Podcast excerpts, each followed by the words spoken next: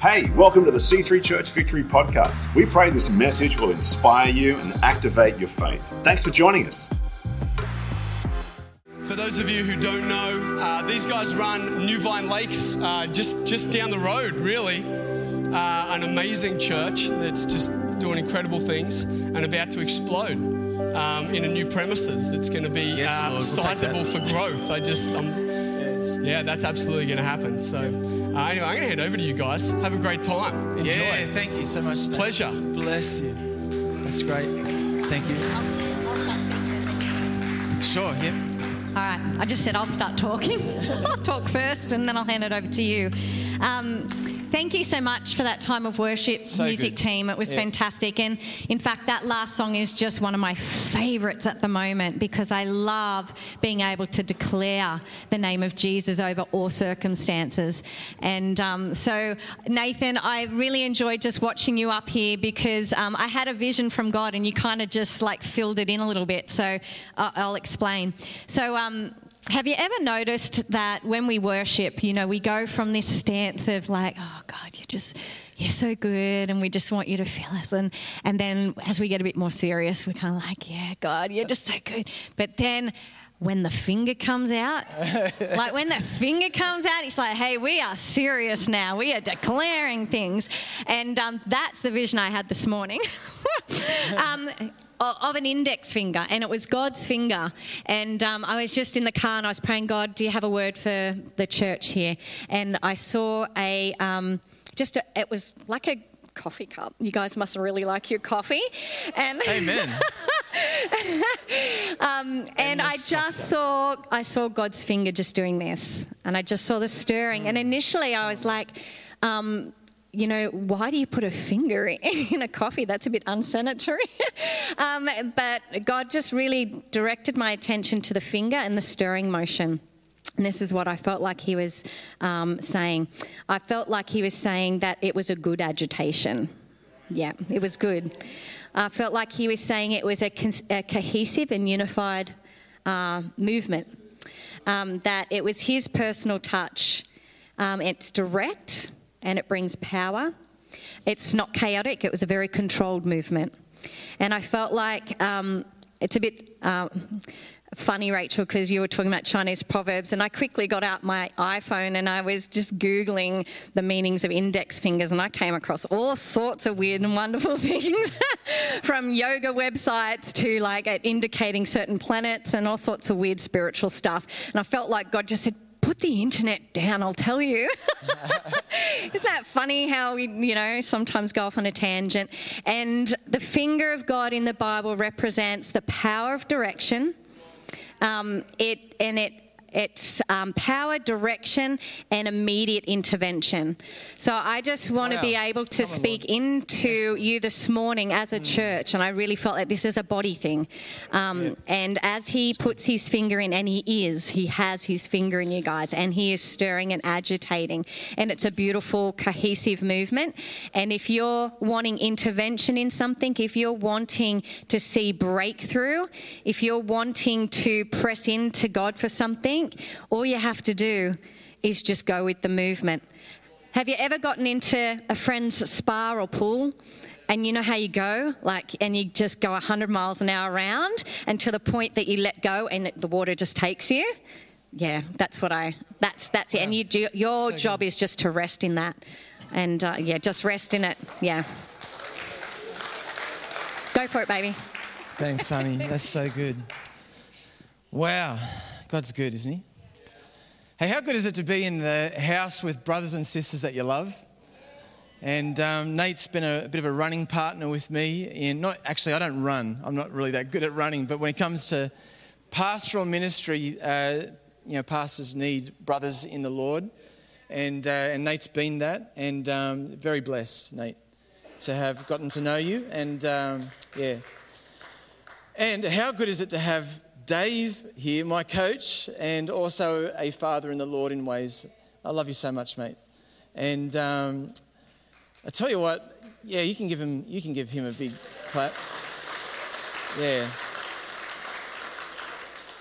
You know, when it comes to when it comes to your church, uh, it is the product of so many different people behind you, and Uh, yep.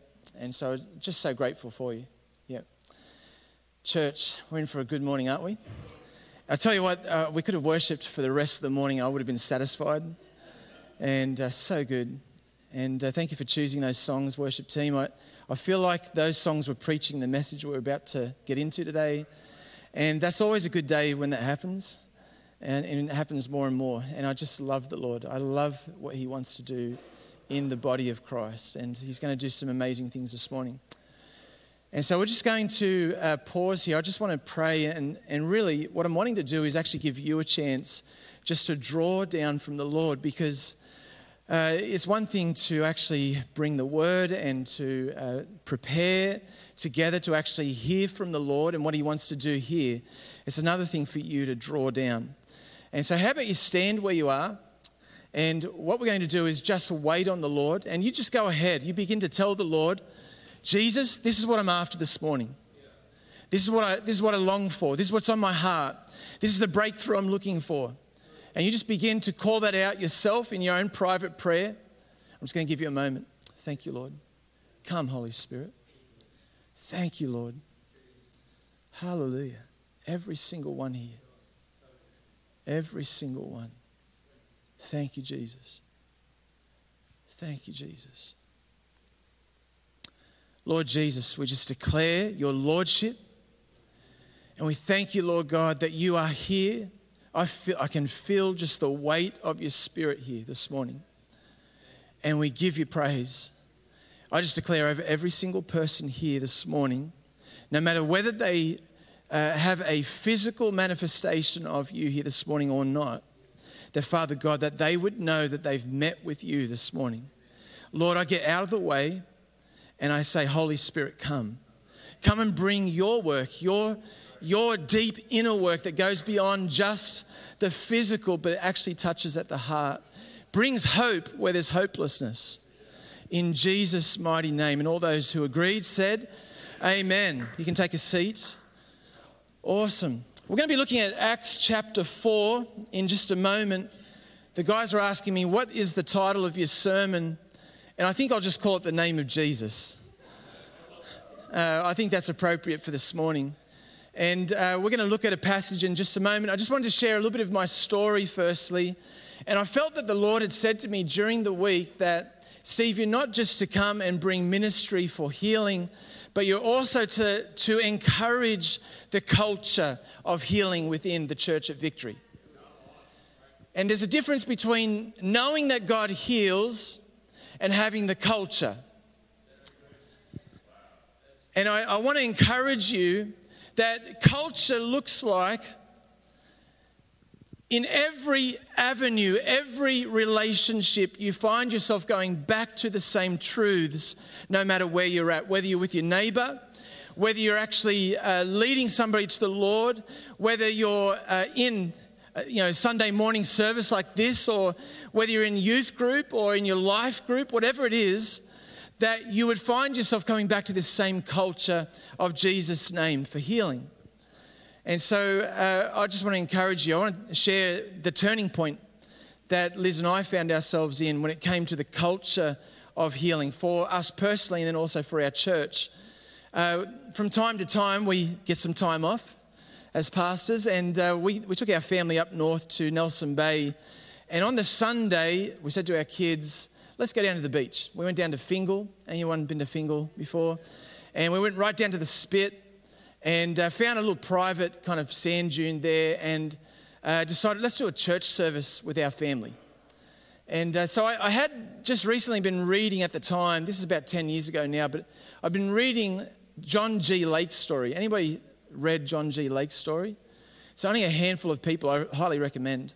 John G. Lake, T.L. Osborn, Randy Clark, all of these guys were foundational for me. And uh, as I, I, had been reading this personally, I thought this is for my family. I need to share with them the story of uh, what God did in John G. Lake's life. And you see, John, was, John G. Lake was in the, uh, the precipice of seeing his wife uh, almost pass away. And he'd already seen a number of family members pass away. And he was on his knees, Lord, would you just come and move powerfully? I'm, I'm asking you, would you teach me what it means to step into the things of healing? There's nothing like being in the space where you've got no other options. And here, John G. Lake was really leaning in on what he knew to be true, but he hadn't seen much of it in his life. And maybe you're in a, a place where you know it to be true, but you haven't actually seen it, uh, you know, up front and center in your life. And I just want to encourage you uh, God just so much wants to work that way in your life. His promises for you. Amen. Not one of you is excluded. Praise God. Not one. Anyway, John G. Lake, he sees a miracle. God moves and uh, begins a story of him walking with the Lord where he lays everything down to go and follow him in this way. And uh, just tremendous story. So I share that with our family. Uh, we have four kids, and they're now kind of about Darren's kids' age, um, 21 all the way down to 14.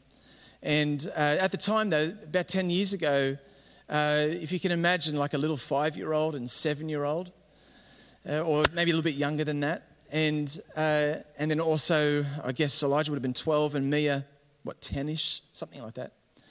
And so we're, we're, we're talking about, well, uh, where do we need healing in our family? And so we all had, especially Liz and I, we had some things that we needed healing. Elijah, our eldest, he had a, a sports injury, and so he wanted healing for his ankle, I think. And and so we, we said, okay, well, let's pray for each other. And so we began to lay hands on each other. And the most sweetest thing, I, I saw um, our youngest two, I can still see their faces. They lay their hands on their brother Elijah and they look up as if, as if to say, What do we say now? And I'm thinking, I don't know, because I'm learning myself, right? But all I know is to call on the name of Jesus. And so we did. And so I led them through a very simple prayer. And let me tell you, there's no formula to follow here. It's really just a heart that, that pulls on heaven in the name of Jesus. And so here are the two little kids, five and seven, pulling on heaven, praise God. And their brother Elijah gets healed. And we're like, come on, Lord, this is so good. Now, for them, it was like, this is natural. This always happens. I'm thinking, God, I never saw this happen as a kid. As they were walking towards the car, they ran off ahead of us, and Liz and I, as we're walking behind them, I had this moment of reflection where I realized I never saw this growing up. And then I, the question came into mind God, where does this happen for our kids in church? This has to be a cultural thing. We have to get back to where everything becomes normal around seeking Jesus for this. And, and so I knew the answer to this that, you know, we, we have to step into all of these things, but I found myself reflecting on my past. You see, I grew up in a home where my dad was a pastor. I'm a PK. Any PKs here? Yep, a few of us. We survived. And, um, and so, uh, you see, my dad was uh, a cessationist, which simply means uh, he believed that all of the sign gifts of the Spirit ceased around the canonization of Scripture or the apostles. You can say boo to that. Um, but, and, and he didn't know any better, but he'd come a long way, like his roots, and he loved the Lord. There was no doubt about it. And so I didn't have the modeling. And I kept telling myself, Steve, you didn't have the modeling. I felt like, Lord, where do I find this modeling? Even New Vine, which was planted out of this church, praise God, uh, and is over at Maryland. My pastor, Paul, and they led us to things that we had never experienced the baptism of the Holy Spirit, uh, tongues, and hearing from the Lord. Praise God. All those things we learned uh, under the headship of Paul and AJ. And uh, we just found ourselves just growing and growing. So grateful. But when it came to healing, it wasn't something that was modeled. We prayed for those who needed healing, but it was in this special occasion when you knew there's nothing else we can do. Let's pray. Ever been there before? And, uh, and so uh, we found that as we prayed, sometimes we'd see God heal, but it'd be weeks later or days later. But the more I read scripture, the more I found Jesus didn't model it that way. He didn't say to the Heavenly Father, and Nate, you touched on this this morning, he, he didn't say, Heavenly Father, would you heal this person? Instead, he said, I command blindness open your eyes. There was a command. The more I read the gospel, the more I became discontent with my own experience. You know your experience.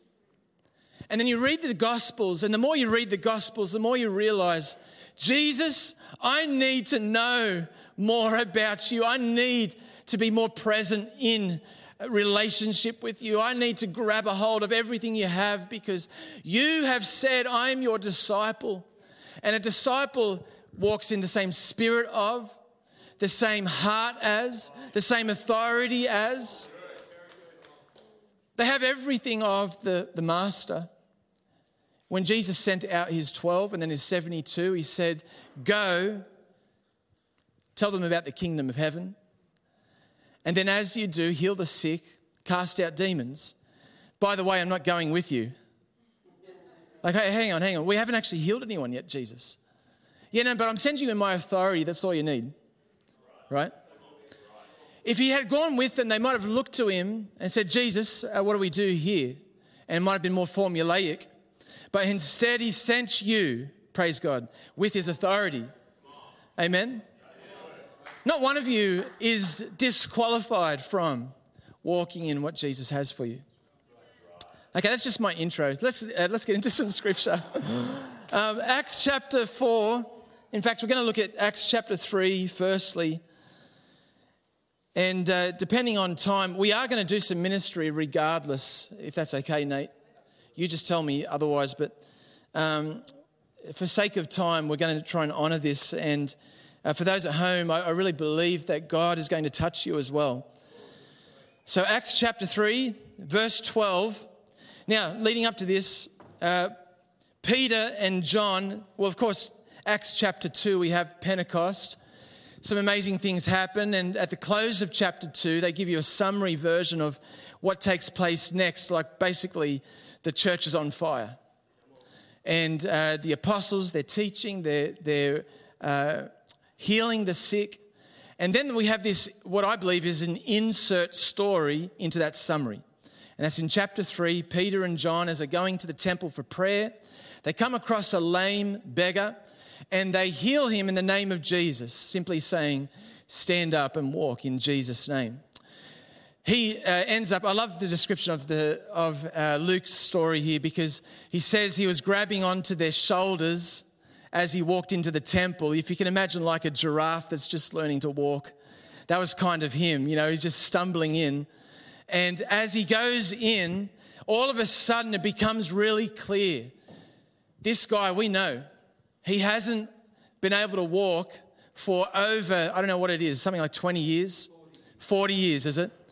He hasn't been able to walk for a long time. Thank you, Dave. You can see why he's my coach. I love you, mate.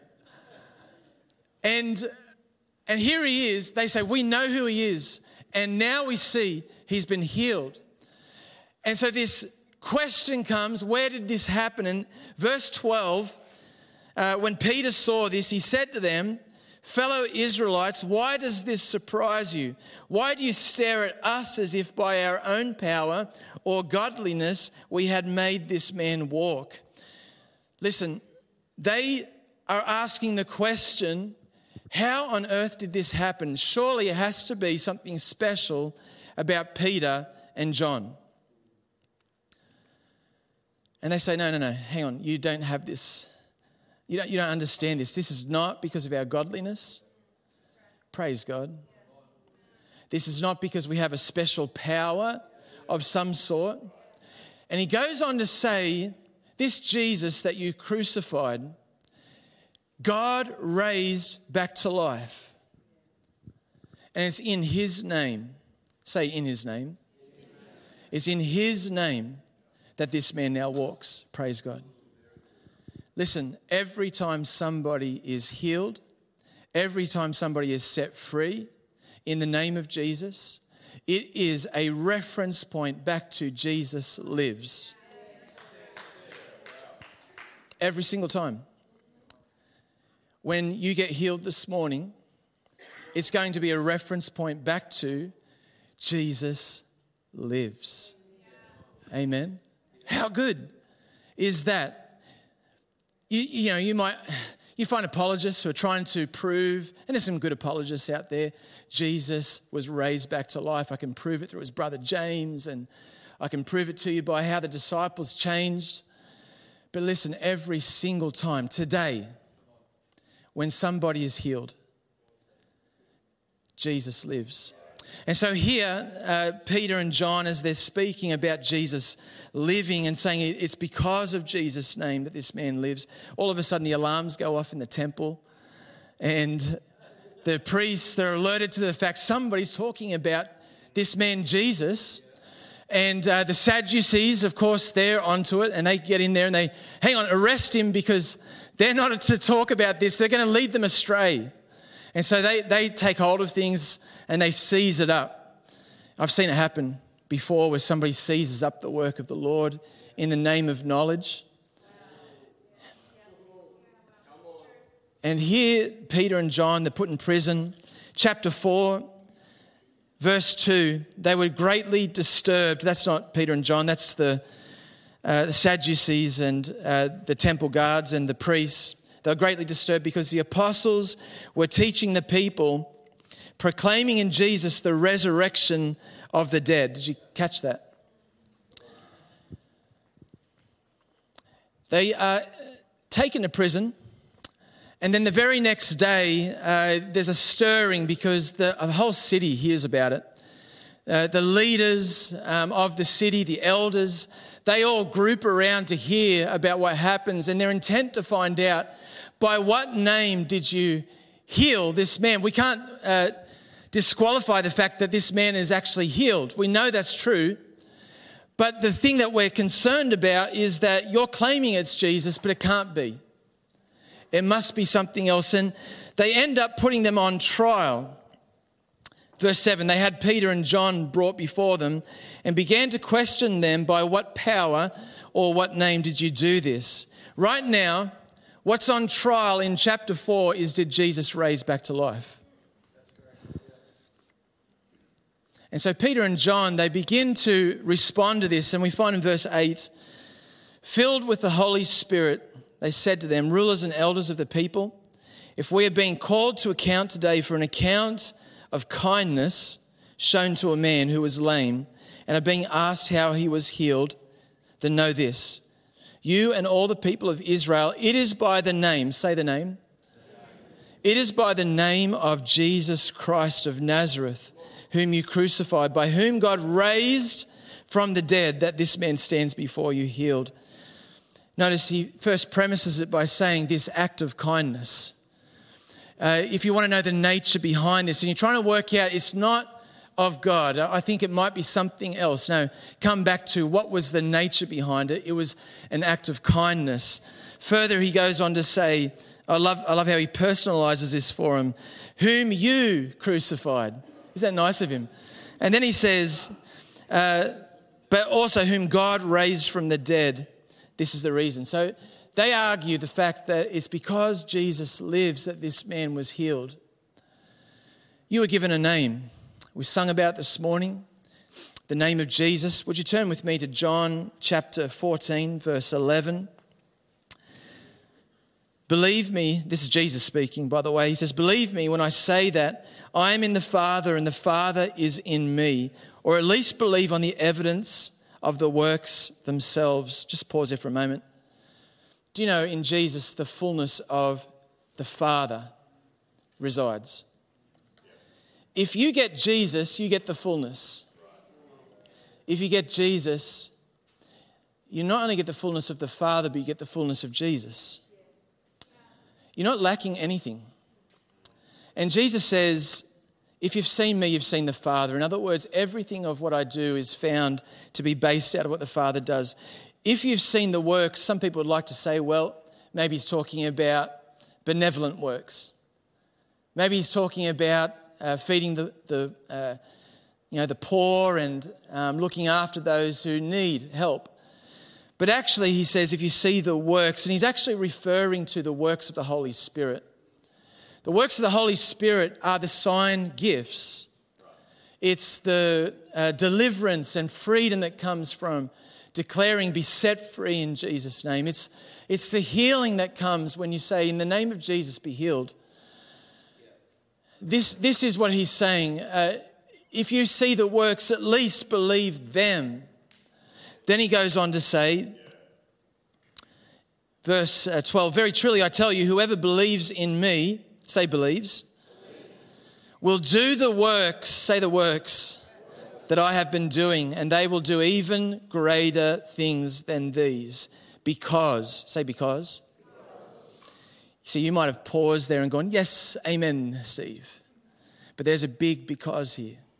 There's a reason why you can do the works that Jesus did and even greater. Because, what is it? I am going to the Father. Just think about that for a moment. Jesus knew that when he would be by the side of the Heavenly Father, everything of the fullness of God would be transmitted to those who believe so that they could walk in everything, everything Jesus has for them. Amen. He goes on to say, And I will do whatever you ask in my name. Anything? Church, what are we waiting for? Anything you ask in my name, so that the Father may be glorified in the Son. You may ask uh, me for anything in my name, and I will do it. Praise God. Verse, uh, chapter 16, verse 23 and 24, just over the page. In that day, you will no longer ask me anything. Very truly, I tell you, my Father will give you whatever you ask in my name. Until now, you have not asked for anything in my name. Ask, and you will receive and your joy will be complete. Listen, back to Peter and John. Do you think their joy was made complete when this man walked? You bet. you bet. Absolutely. Do you think your joy is made complete as you walk with somebody and you see them set free from something they've been walking with for such a long time and even wonder, God, can you actually heal this? He so intends for you to walk in this. This is not even a question. Does he want you to heal? Every single disciple. Hands up, all disciples. Just have a look around. Just tell the person next to you, He chose you. Amen. He chose you. So good. Back in Acts chapter 4, as Peter and John are expressing to them the name by which this man was healed. Listen, when it comes to the name of a dead man, they have no power. Only somebody who lives. Imagine for a moment that you have a very rich father. And he says, Look, I'm going away for a time. Here's my credit card. And uh, you just go and if you see anything that I would do, just go and use that credit card, max it out. You're like, okay, anything that you want me to do, I'll use that credit card. Do you know it's has nothing to do with whether you are worthy to use that credit card? Has nothing to do with your name. Has everything to do with his name. Has nothing to do with your account has everything to do with His account. He doesn't have to be with you, you simply have His authority. Amen. Jesus has sent you with His credit card. I've got it here this morning. So do you. And I'm ready to max it out. Amen. Let me just close with this Acts chapter 4. Uh, Peter says, Jesus is, verse 11, the stone you builders rejected, which has become the cornerstone.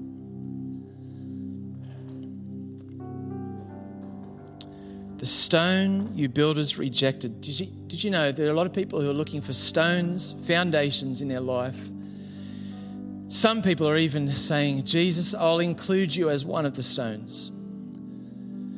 But he says to you, it's the only stone by which you must build your life on.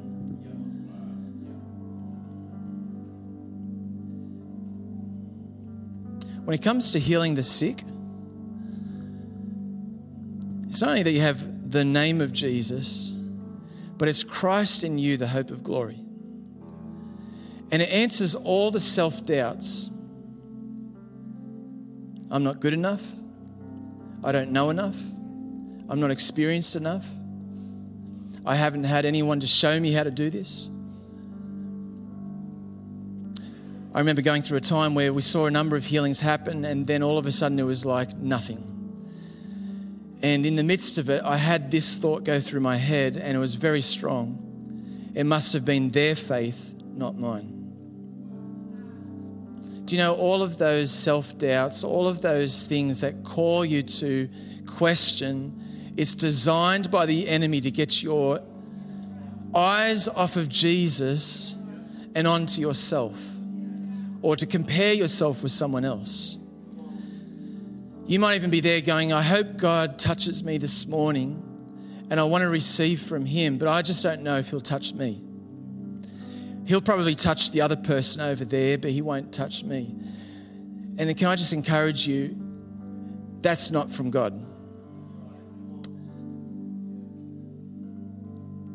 He wants to get your focus back on Jesus. It's the only place that's the foundation stone, the only name that you have, the only authority that you have to stand on.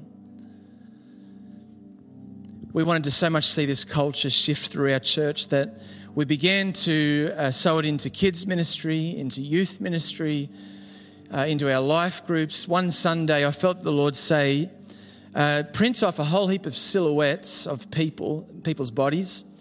And um, you're wondering where I'm going with this, Darren. And then send it to the kids' ministry and ask them to, to seek the Lord for a word of knowledge as to where somebody needs to be healed. And so we sent those silhouettes off. They taught on healing and who God is, the promises that we have in Him. And then uh, they began to ask the Lord for where somebody needed healing. They circled uh, the position of where they thought it was on their body. And then they came back into the church. There was about seven kids who felt they had a word from the Lord. And so we stood them all up here in front of everyone, and one by one we read through each of the different kids' um, silhouettes, and uh, they explained, yeah, somebody with a, an issue with their wrist, and, and so on. And they went right through the whole seven. One kid had like almost every body part circled. And I almost lost it actually when I saw it. I'm thinking, this is crazy. There's, surely there's not a person like this. And then somebody stood. And it was, now, as they got all through the seven, they got right to the end. And then I said, okay, uh, church family, you've stood in, uh, you know, those who need healing, you've stood in the place of every single word of knowledge. And then I asked, uh, all seven, can you tell me which one you belong to? Because there were seven people standing. And there was not one double up, and I almost lost it. Because I'm like, Jesus, you are moving in our kids' lives. Those kids, they went out and with faith, they began to pray over each of the adults. And three adults got healed that morning. And we're just like, God, God, you're so good. Jesus, this is all about you. The culture is being filtered into our kids' lives. Do you know, every time somebody needs healing now, it's the kids who just go, This is totally normal in our church. One of our kids ended up really badly spraining his ankle, and uh, they thought we need to drive him to the, um, to the hospital. Uh, we think he might have broken it or at least torn something. And one of the kids goes, No, we should pray. He's only like seven or eight years old. Puts his hand on this guy's ankle, who's the same age as him, by the way, or a little bit older and prays for him. Very simple prayer. The guy runs around the room. I'm healed.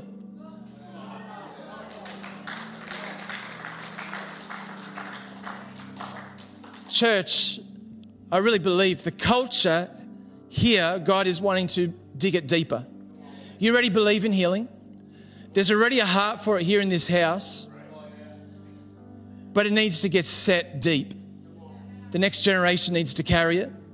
Your life group leaders, if you're a life group leader here, you need to carry this. There is a need to actually step into this because there are people who have lost hope. They need hope. Thanks for making time to hear this message today. We encourage you to connect with us by heading to c3victory.org.au.